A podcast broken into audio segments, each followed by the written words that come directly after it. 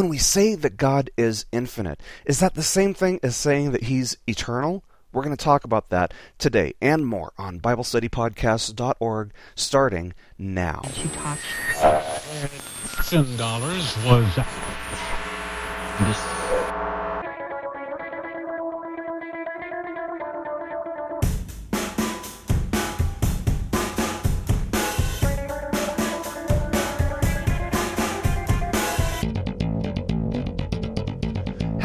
everybody, and welcome once again to BibleStudyPodcasts.org. Today is Wednesday, December 10th of 2008, and as always, I'm your host, Toby Logsden, and welcome to our next lesson in our Knowing God series, in which we're studying the attributes of God one at a time, looking at both the scriptural evidence for these attributes and the logical evidence for these attributes and trying to get a better understanding of who God is.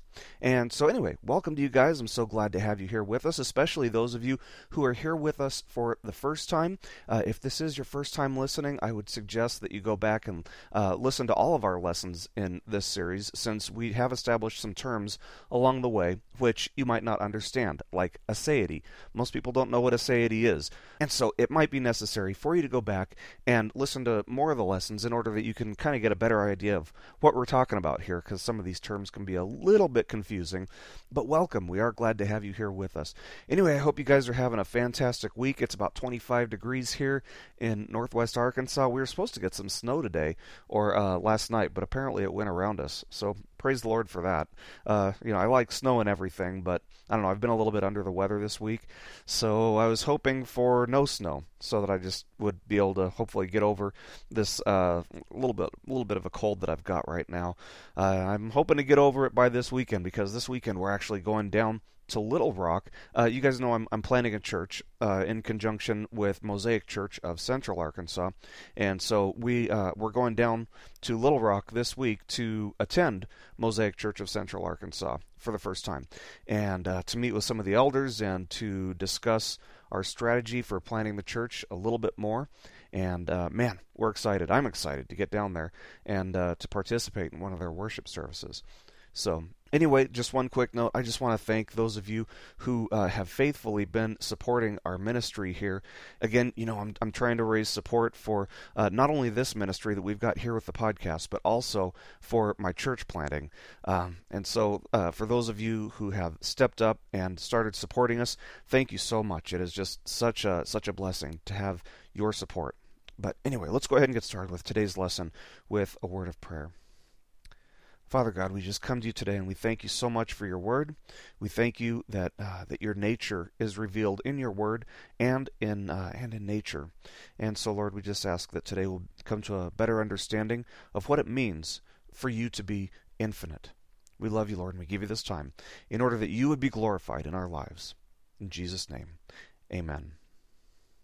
Well, one of the things that we've uh, that we sort of presupposed, I guess you could say, throughout this study on God's attributes, I mean, from the very beginning, is the fact that God is infinite. If you'll remember, uh, in our introductory lesson, we determined that we have to speak about God in an analogical sense because it's logically impossible for finite concepts and finite ideas, uh, which are coming from finite beings, which is what we are. Uh, anyway, for all these finite things to describe or to speak in regards to an infinite God. Now, let's not just blindly assume that God is infinite, though. Like everything else pertaining to God and our faith, you know, I think it's important for us to substantiate our understanding of God being infinite with both scripture and logic, and to uh, and to examine what church leaders throughout history have said in regards to whether or not God is infinite. But first, as always, you know, let's go ahead and establish a working definition of what we mean when we say that God is infinite. Now, if you look in the dictionary, take, say the uh, the Random House Unabridged Dictionary, that's the one I've got. You'll find that infinite is defined as quote immeasurably great. The second definition is indefinitely or exceedingly great, unlimited or unmeasurable in extent of space, duration of time, etc., unbounded or unlimited, boundless, endless. And then if you look in the uh, in the American Heritage Dictionary, it also has uh, a mathematical definition in addition to uh, the the regular definition that I just gave you. Uh, and the, the mathematical definition goes something like this The term infinite is defined as, quote, existing beyond or being greater than any arbitrarily large value, end quote.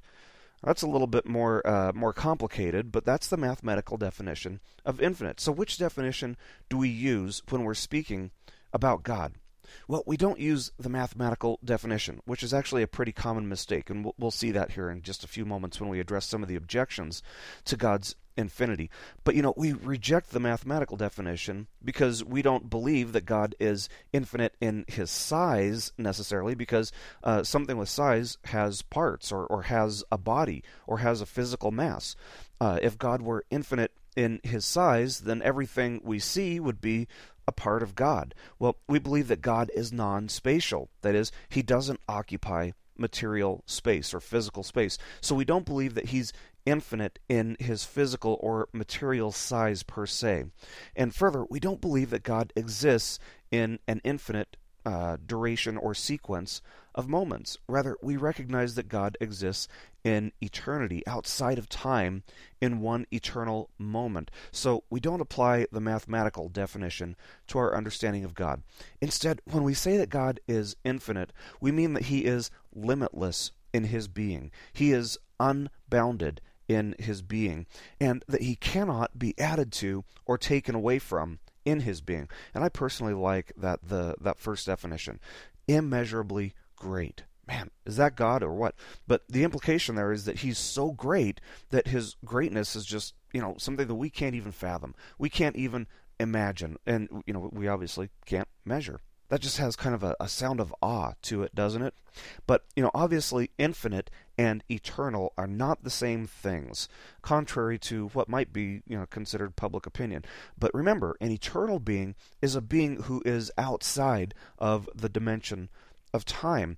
And one day we will enter into eternity. But that doesn't mean that we will be unlimited or unbounded in our being. And I just want to make sure that we understand the distinction between that which is eternal and that which is infinite, which happens to be a distinction that many people uh, seem to be somewhat unaware of. But anyway, you know, some of my uh, favorite verses and, and, passages in the Bible are those which speak of God's infinite being. In Deuteronomy chapter 3, verse 24, we read, O Lord God, you have begun to show your servant your greatness and your strong hand. For what God is there in heaven or on earth who can do such works and mighty acts as yours? In Second Chronicles chapter 2 verse 5 we read, "And the house that I build is great, for great is our God above all gods, but who is able to build him a house, seeing that the heaven and the heaven of heavens cannot contain him?" And then in Job chapter 11 verses 7 through 9 we read, "Can you discover the depths of God?" No. Can you discover the limits of the Almighty? No, I mean, those are the implied answers there. They are high as the heavens. What can you do? Deeper than Sheol. What can you know? Its measure is longer than the earth and broader than the sea. And then in Psalm chapter uh, 145, verse 3, we read, Great is the Lord, and greatly to be praised, and his greatness is unsearchable. And then in verse 6 of, uh, of that same psalm, uh, Psalm 145, we read, Men shall speak of the power of your awesome acts, and I will tell of your greatness. And then in Psalm chapter uh, 147, verse 5, uh, we read where the psalmist proclaims, Great is our Lord, and mighty in his power. His understanding has no limit. And then in Romans chapter 11, verse 33, moving to the New Testament here, Paul writes, Oh, the depth of the riches, both of the wisdom and knowledge of God! How unsearchable are his judgments and unfathomable his ways. So, no question about it, the Bible teaches that God is infinite in his being. And for those who argue that Christianity is derived from Greek mythology, you know, I think it's worth noting that the false gods of the Greek philosophers were finite in their being. But from the very earliest fathers of the church, we find the consensus that God, the God of the Bible, is infinite, which obliterates the notion that the God of the Bible is actually, you know, somehow derived from or evolved out of the false gods of the Greek philosophers. According to Irenaeus, one of the earliest Christian philosophers, he wrote, Man is infinitely inferior to God, and is not equal or similar to his Maker. Thomas Aquinas wrote that it is against the nature of a made thing to be absolutely infinite. Of course, we are made things, so we can't be infinite. The being of God is self subsisting, not received in any other, and is thus called infinite. Martin Luther wrote that God is an inexpressible being above and beyond everything that may be said or thought. John Calvin noted that the nature of God in himself is infinite. So clearly, the Christian thinkers and leaders throughout history have declared the infinite nature of God. They've affirmed the infinite nature of God. So we can also examine God's other attributes and conclude that he must be infinite in his being. So let's look at some of the attributes that we've already studied in this series. First of all, because God is pure actuality, he must be infinite in his being, since there's no potential for a being who is pure actuality. That is, it's impossible for God to potentially be greater or lesser than he is. So Consider this illustration. The amount of air that a balloon can potentially hold is limited by the size of the balloon. So, thus, there is a limit to the potential of the balloon. But since God has no potential, there is no limit to his being.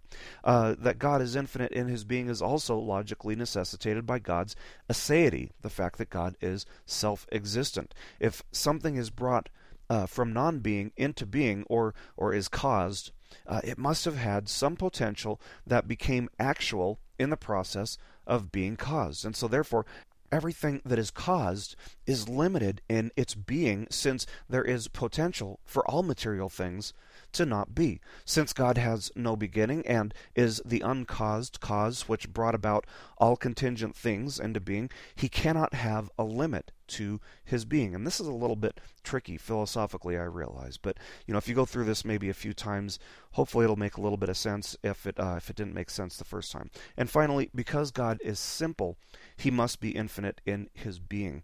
As a simple being, God has no parts. He has no dimensional aspects to his being. And because God has no parts, what he has is what he is. His nature is therefore identical with his being. Since God has being, he is being in an unlimited way. And just like God's other attributes, which we've studied, you know, there's there's no uh, surprise that there are a few objections to God's infinite nature, which are worthy of being addressed. First of all, one of the arguments that I've received in my own ministry uh, in apologetics is that if God is infinite and thus unlimited, then he is limited by his unlimited nature. Does that make sense? In other words, if God were truly unlimited, he would be able to be both limited and unlimited at the same time. And in response, while it's true that we reject the idea that God can be limited in any way, shape, or form, we also reject the idea that God is capable of defying logic. Uh, if he were capable of defying logic, then he could claim to both be and to not be, or to love and not love. And obviously, such ideas are just nonsense. But this also doesn't mean that we believe that God is limited by the rules of logic. Rather, the rules of logic flow necessarily from God's nature, and thus is a reflection, and thus uh, the, the rules of logic are a reflection of his nature. So, since God is pure actuality, uh, it's it's impossible for God to be something other than that which He already is. And further, uh, you know, this argument actually involves an equivocation, the fallacy of equivocation, since when we say that God is infinite or unlimited, we mean that He is infinite in His being and in His nature, not in His ability. In terms of God's ability, uh, God is able to do all things which are logically possible, but he cannot do what is logically impossible, such as make a, a four sided sphere. Uh, it's logically impossible for God to be other than that which he is. God is truth, and thus the Bible tells us in Hebrews chapter 6 verse 18 that it's impossible for God to lie. God is unchanging, and so the Bible teaches us in Malachi chapter 3 verse 6 for example that it's impossible for God to change. So this objection uh, really doesn't hold any weight at all. In fact, it's kind of just a game of semantics, uh, and it really relies on some illogical uh, premises and a, a, very bad misunderstanding of God's nature. Now, a second objection to the infinite being of God is that if God is infinite, then there wouldn't be room for anything else to exist because it's impossible to add to that which is infinite. Uh, for example, say you had an infinite number of uh, of anything, uh, cars or, or marbles, they would consume all the space uh, in in the physical world. Yet the person who makes this objection does exist, and so thus there's space for this person to exist, and thus God cannot be infinite. That's how the argument goes. And in response, this argument appeals to the mathematical definition of what infinity is, not the metaphysical definition which we apply to God's nature and being. And further, uh, this argument really just overlooks the fact that we're different from God in that He is non spatial, while we as human beings are spatial. He is spirit, we are flesh and spirit. So, anyway, that objection doesn't work either. And a final objection uh, that we'll address here today is that because God is what he has, and because God is love, if God were infinite love, then he couldn't also have an infinite wrath against sin, since love and wrath are contradicting emotions. And in response, we do believe that God is infinite in both his love for what is good and his wrath against that which is not good, namely sin. But in no way does the fact that God has more than one emotion logically lead to the conclusion that his emotions are less than infinite, since we don't measure emotions by their size or by their duration. And further, again, this would appeal to the mathematical definition of the word infinite, and uh, thus this argument really requires that the objector equivocate on the definition of the word. And it also presupposes that God has parts, that part of him loves what is good, and part of him uh, has wrath against sin. That's simply not the case. God doesn't have parts. So, again, this objection to God's infinite being, infinite nature, uh, also falls short and, uh, and just doesn't add up, doesn't work. So, there are many groups, cults, and, and religions out there which deny the infinite nature of God's being. Uh, and in closing, let's let's go ahead and talk about some of those. Uh, in the previous lessons, we've talked about Mormons and how they've denied basically every single one of God's attributes that we've talked about up until now. And uh, you know they worship a false god who was once a man and who was exalted because he lived a good human life. But their God, their false God, is by no means unlimited in his being. Rather, the false god of Mormonism has a physical body and is therefore limited by the dimensions of time and space.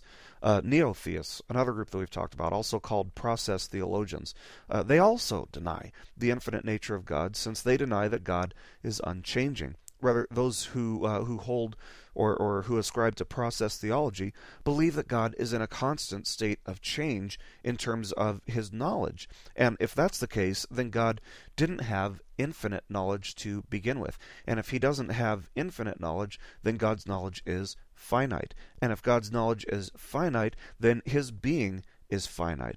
Uh, but God is simple and thus he can't have part of him which is infinite and part of him which is finite.